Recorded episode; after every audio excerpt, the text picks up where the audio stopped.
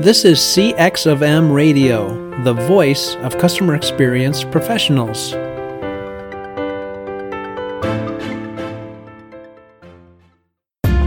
Welcome to another episode of Press One for Nick.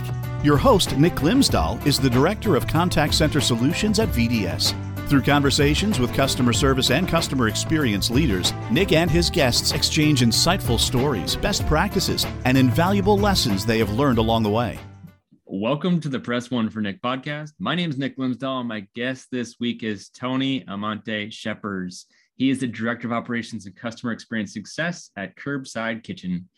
Tony, welcome to the Press One for Nick podcast. Nick, thanks for the invite. You are welcome. So one question I ask every single guest is, what's one thing people might not know about you? I knew you were going to ask this because I've watched a few of your recordings, and I wanted it to be completely unrelated to my professional career. And so I thought of things people may not have known. I ran with the Bulls in Spain, but people know that. Some people know that I ran with the Bulls in Spain. They wrote an article about me in CNN, and I actually wrote CNN saying, no. You got the story wrong. I actually ran into the corral by accident, so please adjust that so I look more stupid. But people know that story. So I was thinking what to tell, and it was when I was a kid, 8, 9, 10 years old, I'd go to the babysitter down the street. Both my parents worked. And for some reason in Michigan, crazy weather would occur in the summertime, as you know, in Ohio.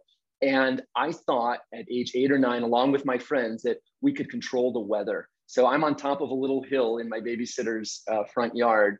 And as the wind comes, we're moving our hands and you see the rain clouds coming from a distance, and then the rain's coming. So in a world where you really think you have no control at a very young age, for a hot 5 minutes, we thought we were in charge of the weather. And I don't think anyone knows that. Unless there's somebody that was in your babysitting school class that you're like, yes, I remember controlling the weather. And he or she are probably also listening to the Press One for Nick podcast. Yeah, but she would never admit it, I'm sure. That's awesome. I remember as a kid, you'd put your fingers up and you can almost squeeze the plane as you're driving by, and you can almost carry it. But that's not an aviation podcast. This is talking about customer experience, Tony. That's right. So speaking of customer experience, let's talk about at the very beginning. How do you define success in customer experience? Defining success in customer experience for me, it's the little wins. You can't do a waterfall approach and keep it bottled up and go from department to department, and 6 months to a year later say, all right, let's release our future state. It has to be those little wins. Find those band-aids you can put over a problem you see if you're recently hired at a company, and say, we'll come back to it and find a long-term fix. But go after those little wins. And those little wins, to me, when a customer says, thank you, when a customer says, I'm going to talk about you in the positive, when the employees you work with say, I like this, this is working, I'm feeling appreciated. Yeah. Those little wins, that to me is pure customer success. Yeah. Well said. We've talked now a handful of times, and every time I feel like we have these conversations about customer experience and customer experience leaders. And, we always go back to there's so many leaders in customer experience that kind of started in this new CX role, and quickly they hit this wall and they aren't moving the needle fast enough. And leadership's like, customer experience, it just to appease the leadership, right? So what guidance or advice would you have for these CX leaders who are kind of at that wall mark and they're about to hit it? It doesn't even have to be to a CX leader. I would go bottom up and say coordinators to entry-level managers, to presidents, to VPs, to even the CEO, him or herself. When it comes to customer experience, I've got steps that I take, and I can go into more details with you during this call, Nick, but to me, I've kind of bucketed into 3 steps at the high level. One is you got to earn trust internally. If you can't work with your coworkers, you will get nothing done. So earn that trust as quickly and thoughtfully as you can. Secondly, numbers don't lie, and statistics are nearly everything. Really dive into the numbers. When I was younger, I would kind of avoid the numbers. My father said I'm more of a music guy than the numbers guy, and so I went into that bucket, but that's not true for me anymore, and you can't be that way. So really know the numbers. And then third, after you've done some of those quick fixes, really understand what that future state should look like and iterate, iterate, iterate. There's no stopping what you need to do to get that future state as perfect as possible. So understand who you're working with, make sure you're in that trust, know the numbers, and constantly iterate on what that future state should be. I love it. So the first thing you mentioned, obviously, was trust. Why is it so important to be that first thing, to earn trust first? If you don't, you are up a creek without a paddle. It's never the the Nick show or the Tony show or the Susie show. It's a team show. I really enjoy startups and growth stage companies, and that tends to lean towards or attract very entrepreneurial spirits. But very few people, you shouldn't hire 100 people on the outset of starting a business. So when you have so few people, you really need to earn those trusts of those individuals. At a larger scale, and an established company, Fortune 500 or similar, there are established guardrails, there are established departments, and that will take time to chip away at what they think is working, but really isn't. So earning the trust, first and foremost, in a small company needs to happen because people talk very, very quickly. And in a larger company, you need to earn that trust because there's so many hoops you have to jump through just to move that needle an inch. Yeah, I would say as you continue to grow in the different size organizations all the way up to the Fortune 100s, Fortune 50s, you have to play these internal games and relationships that are built, and relationships are built on trust, regardless if they're a peer or somebody in a completely different department. Right. If you're trying to drive that business forward or that experience forward, you have to get their buy-in, help maybe understand their why and what they're solving for, what they're measured on, and then kind of go reverse engineer back to what that current situation was and how to drive that experience. And if you can align and keep those guys happy and have that consistent communication, then there's that erosion, and erosion isn't good for any bridge. I totally agree. And I have a little example that can help anybody earn that trust faster than what they may think is possible. My friends call me out when I ask what they say are Tony questions. I think you and I chatted about this when we first met. Tony questions can range from anything out of the blue of, if you were in a, how long could you survive in a lighthouse if you had to guard it and you only had internet and food brought to you once a month? That's like an obscure question, but it kind of talks about your, level of sanity and ability to be alone and how much you like the ocean. To more professionally, I oftentimes ask at the beginning, what is it that you wish would be fixed about what you do every day that you haven't been able to fix? Not because you haven't had the capability, it's not about you, it's about the company. So when you take the pressure off the person and kind of, in a way, if you want to say, blame the company, the big building that moves and so forth. What would you like changed if you could?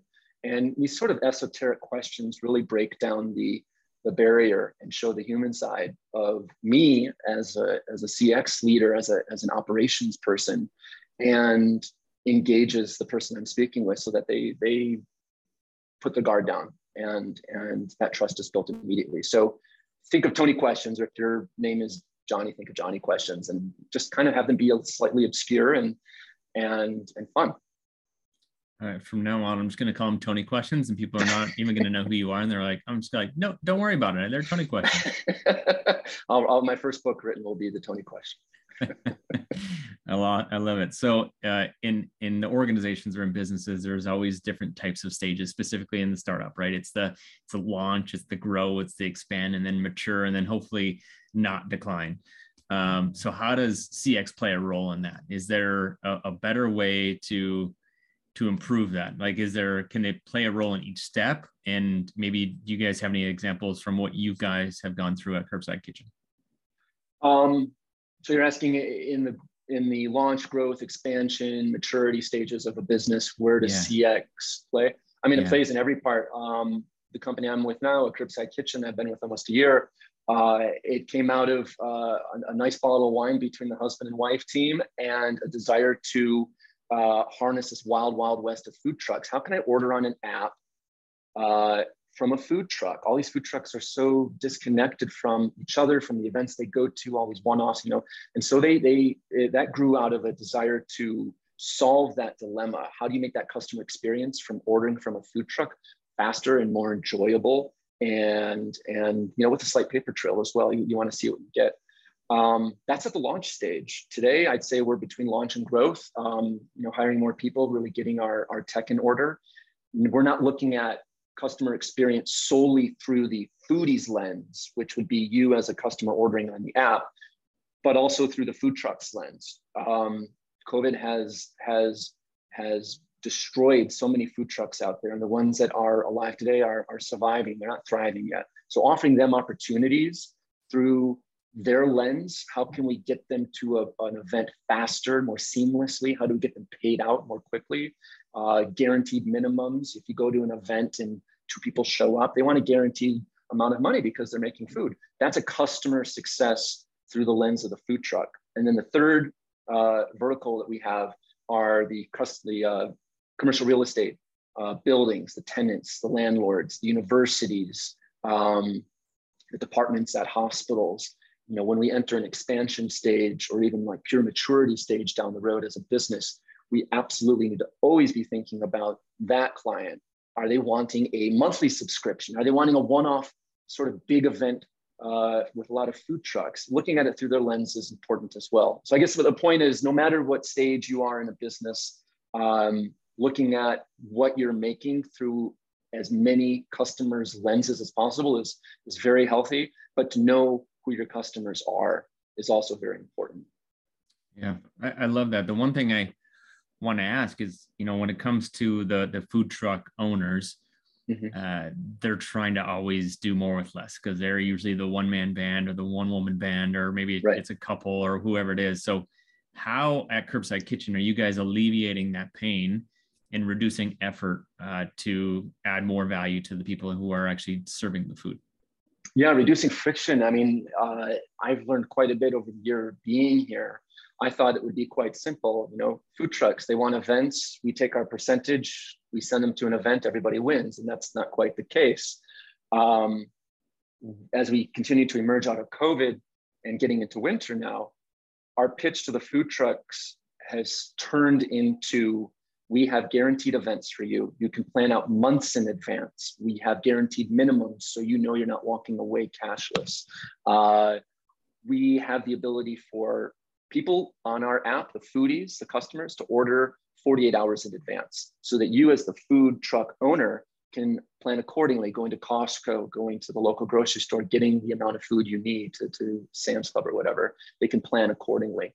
They don't have to be shouting a person's name or selling their wares because we also do that marketing. And we've changed our marketing as well. We're putting more expectation and onus on the property that partners with us. They initially were expecting us to do all the marketing. And while I would say we're somewhat of a marketing company to an extent, it's the building that requested the food trucks that need to do that marketing. So we help them create flyers and we suggest social media, Instagram, of course, LinkedIn even as well, to really engage their clients, their tenants, their customers. The food truck needs help. I talked to many of them. Food prices are increasing, as we all know. They don't want to walk away with less in their pocket than what they came with. So guaranteeing minimums, guaranteeing events as far out in the future as possible, and making sure that they can see orders coming in up to 2 days in advance has really been quite telling in this industry and very helpful. In a competitive market, does your customer service stand out from the crowd? One way to offer a better experience is by moving your contact center to the cloud.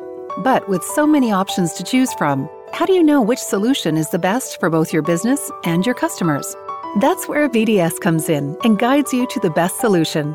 They understand your clients' pain points, business outcomes, and goals. Then VDS designs, implements, supports, and provides 24/7 managed services. From start to finish, VDS is committed to finding the best solutions for your clients' needs. To learn more, go to www.govds.com or find a link in the show notes.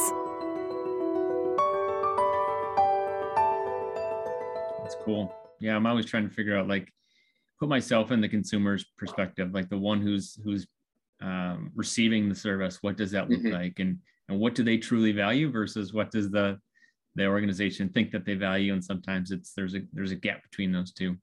Right. And I think even with customer experience, like customer experience is great, but you know, how do you drive? And I guess that's a question for you, is how do you drive initiative forward to meet the business objective? Because it's not just about CX. I always talk about the pixie dust and fairy tales of customer experience. It's not always just about that. It's about meeting the business objectives and driving the business forward. I would go back to the three themes of earning trust internally, knowing the numbers, and constantly iterating. But to dive deeper, to know if your customer experience endeavors are successful or not, one really needs to think through what it is the customer is receiving from you, the company. Here's an example. I walked in the shoes of the foodie, the person that's receiving our text messages, that's ordering on the app and going up to the food truck. And I said, all right, I'm gonna sign up, and I'm gonna say I'm gonna go to an event. I'm gonna see how many text messages I get as a person that's downloaded the Curbside Kitchen app. And it was a lot. I think we were sending out anywhere between 4 and 6 text messages up to the point of them actually getting their food. 2 days before, hey, a food truck's coming. A day before, a day and a half before, hey, you can order. The day of, hey, the food truck's here, order if you haven't. When the food truck checks in, hey, the food truck's here. Hey, the food truck's about to leave. Like, it's way too many. My wife texts me less than that. I mean, I don't want so many texts from a bot. So right now we're changing that and making it much more user focused, making it so that they receive a notification 2 days prior, order now, here's a link. We didn't have a link before. To, hey, the food truck's here, order or show up because they leave by 2. So back to my three themes, I'm getting that pushed through relatively easily because I've earned the trust of the people on my team, the owners of the company. I know that needs to happen because I've looked at the numbers and saw that too many text messages are going out and our foodies are not liking it. And then iterating upon it. We over-indexed. We were sending too many messages out on purpose to see if that would be helpful. And we iterate on it. We're iterating on that and doing less. So again, earn trust of the people you work with, know the numbers, constantly change. Yeah, I love it. So there's this famous guy, Mr. Mike Tyson. He said that everybody has a plan until you get punched in the face. Now he says it with a little bit different pitch. But I believe the same is true in customer experience, right? It's what I mean by that is it doesn't matter how perfect the plan is. Someone is going to complain about something, or maybe you don't hit the expectations that that you want or that they want, that they expect. And so what happens when things don't go as planned? Because specifically in startups, when they don't go as planned, you have a little bit more visibility to them. Yeah. Is there a question there? We always What happens when things don't go as planned? Things don't go as planned. That's what happens. Here's a case in point. There are fewer food trucks out there than ever before, and my boss, the CEO, says, you know, we're sick and tired of okay food trucks. We have a growing competitor out there that is backed by private investors, and honestly, they're taking some of our trucks. What they're doing is taking any truck that will come their way, however. That has been a punch to our stomach, and we have fewer trucks. We don't have those trucks been vending for us currently that are with the competitor. Honestly, that's okay. Why? Because there's going to be a tipping point where the competitor is not charging the fees we charge and thus not providing the service they charge. They're not providing the service that they should be providing because they're not charging enough. We charge a little bit more, but guess what? We have Zendesk. If you have a problem, you can text us, you can call us, email us. Somebody's going to respond to you within 7 minutes, guaranteed. We have somebody working with us full-time off hours in the Middle East, as well as somebody working full-time here in the States. Secondly, when we got punched in the face with that sort of grab of our trucks, within a couple of weeks, a client we wanted to have but didn't because the competitor got it, is communicating with us and saying, you know what, you know, this support service that you thought would be there isn't, and you know, it might just be worth working with you guys. So let's talk. I take a punch in the face every day and I get right back up, because you know, what doesn't kill you makes you stronger, but also I'm in it for the long haul with any startup, and it's very exciting to get punched, but then get back up again and again and again. Yeah, I think that's so interesting. I'm not a masochist, though. I want to be clear about that. I don't prefer it, but it happens. You just, it sounds like Fight Club at Curbside Kitchen. You're just no. But you know, the one thing that I wanted to say is there's a guy I just interviewed, Steve Cadigan. He wrote a book. He was a first chief human resource officer at LinkedIn, and he just recently wrote a book called Work Quake, and he's like, I think it's so important. So people, organizations hold on to people because they want to keep them forever because of, you know, he's like, you should encourage them and be their cheerleader, regardless if they stay with your organization or not, because the more information you can give them, the more you can communicate, the more you give them the opportunity to succeed and the more value you're going to bring to them. Even if they leave, sometimes the grass isn't always greener. Right. And they the whole boomerang approach, and they come back and they realize, man, this is awesome. And then they're going to tell their friends. And I think the same is true just at your story with the food trucks. Yeah, they might go back and they say, hey, you know what? I really appreciate that high touch, the service, the support that they give, the guarantees, the SLAs. And I want to come back. But by the way, I know these 5 other food trucks.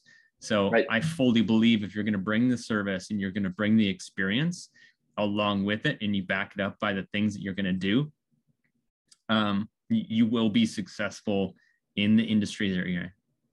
Another example to your point, essentially saying not burning bridges, which I 100% respect and agree with. I worked at Oyo Hotels, biggest Indian hotel chain in Asia over there.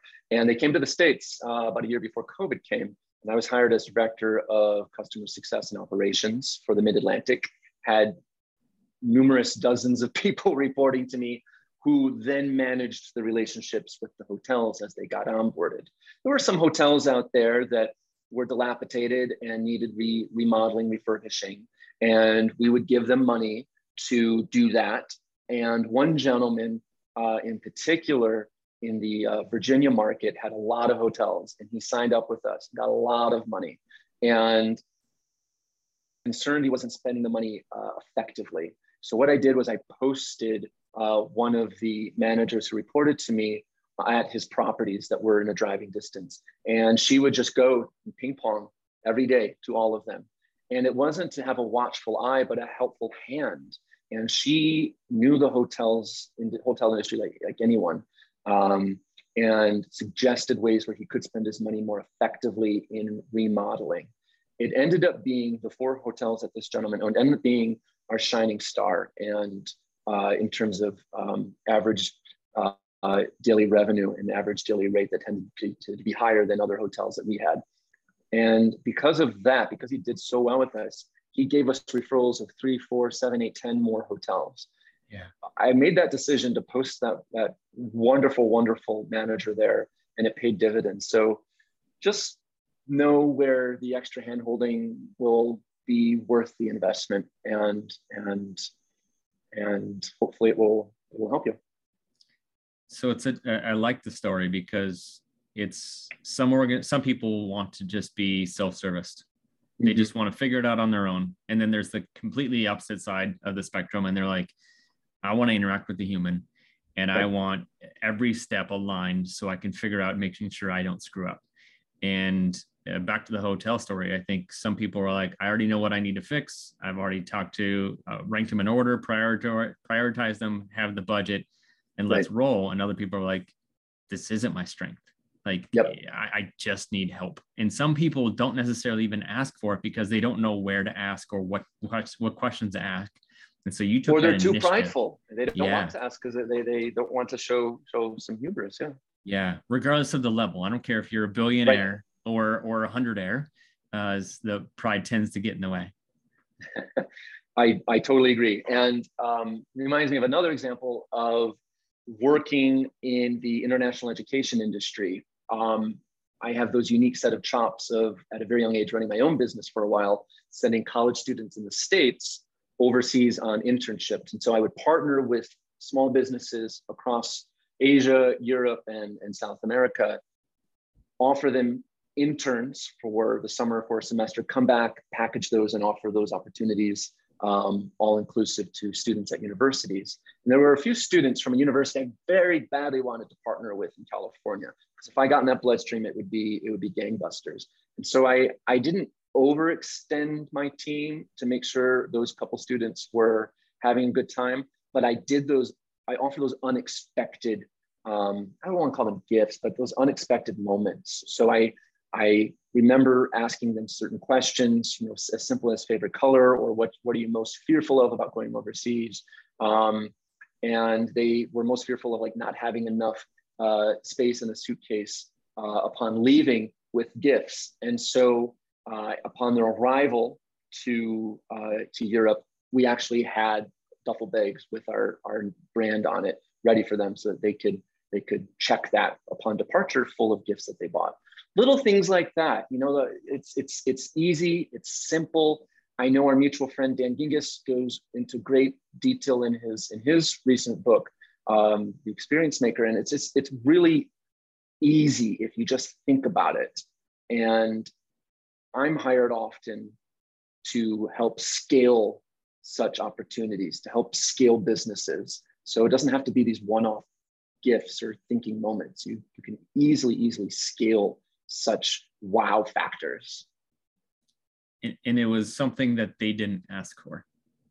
Absolutely. I think that's the key, is that, you know, I don't remember if it was in Dan, he'll yell at me, but I don't know if it was in his book or someone somewhere else that I read. I'm going to give the credit to Dan regardless, sure. But with, like, the Ritz-Carlton, if they know that you're going to have it at an extended stay, they will find a picture of your family, put it in a frame, and put it next to your bed.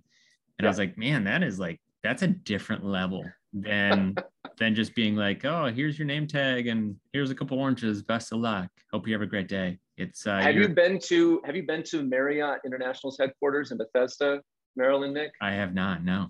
It's interesting. I was a management consultant there for a year in their digital department.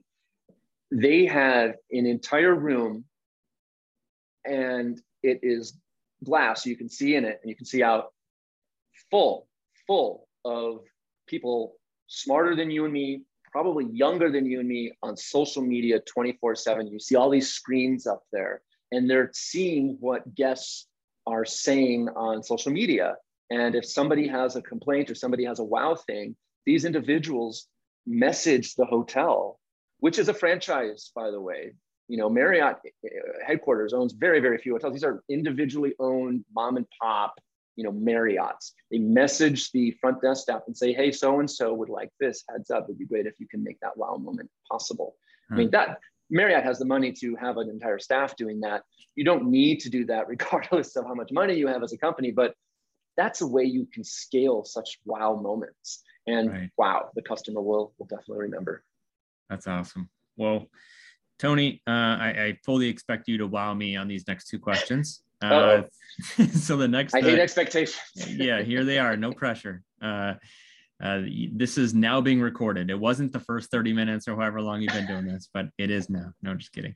So the first one is, what book or person in customer service or customer experience has influenced you the most in the past year? And then the second one is, if you could leave a note to all customer service professionals, it's going to hit everybody's desk Monday at 8 a.m. What would it say? In my company, what would the note say? Or no, what would you tell the world of every customer service rep? I see. I would say, be authentic. Not be you, be authentic. Because you could be not what your hiring manager thought you would be. Maybe during your interview process, you were somebody completely different wearing a mask that you shouldn't have been wearing, but be you. It will make you keep your job longer. It will show. A lot of talk is out there of people hiding behind social media.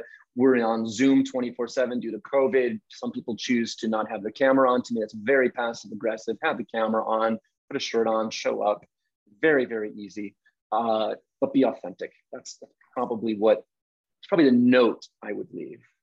That's awesome. I would leave. On every interview, I never wear a shirt and I always wear a physical mask. So I don't know how I've got the last couple of jobs, but they just thought I was Nacho Libre or something. I don't know. So what book or person in customer service or customer experience has influenced you the most in the last year? It's influenced me every year I read it, even though it's slightly becoming out of date, but it needs to be a staple to any customer experience person. And it's Seth Godin's Purple Cow, Transforming Your Business by Being Remarkable. It's a very thin book, so don't feel that you're gonna get bogged down. It really is speaking towards marketing and customer experience as one. And have you read it? I have. Yeah. I mean, it's very clear in terms of labeling in the positive sense, where a client, potential client is. And I forget the whole order, but I know you really want what Seth Godin calls a sneezer. You want somebody that speaks so much and so highly about you and so naturally that you're getting business because of it at $0, zero expense. What is the customer lifetime value, the CLV, customer, and that's a customer experience statistic. You know, over the lifetime of the customer, what are you actually getting from them? Yeah. You have to think about how much it costs for you to acquire them, and if you can get them via a sneezer, as Seth Godin says, you really have won. And speaking further of Seth Godin, he has a daily, every day, 365 days a year, blog entry. Sometimes it's a sentence, sometimes it's 3 or 4 paragraphs. I get it every morning, and it really crafts what I say in my weekly roundups on Fridays that I write for my own employer. And I really go across all departments, asking what's up, talking about roadblocks, talking about successes, talking about what's happening next week, goals, the statistics as well. But writing that weekly roundup is really crafted by his daily messages I get from Seth Godin. So I highly recommend any and all to sign up for his daily free email. I love it. Yeah, Seth Godin, he's a legend. So I would recommend that. So what's the best way if my listeners are like, this dude's awesome, I need to connect with him. How are they going to go about doing that? First off, look in the mirror, because that person's probably, no, I'm not a motivational speaker. Well, I have a number of blog entries myself on LinkedIn. I think LinkedIn is the best and easiest to get in touch with me. Shoot me a message. I get them all the time. My personal phone number's on there. My email's on there.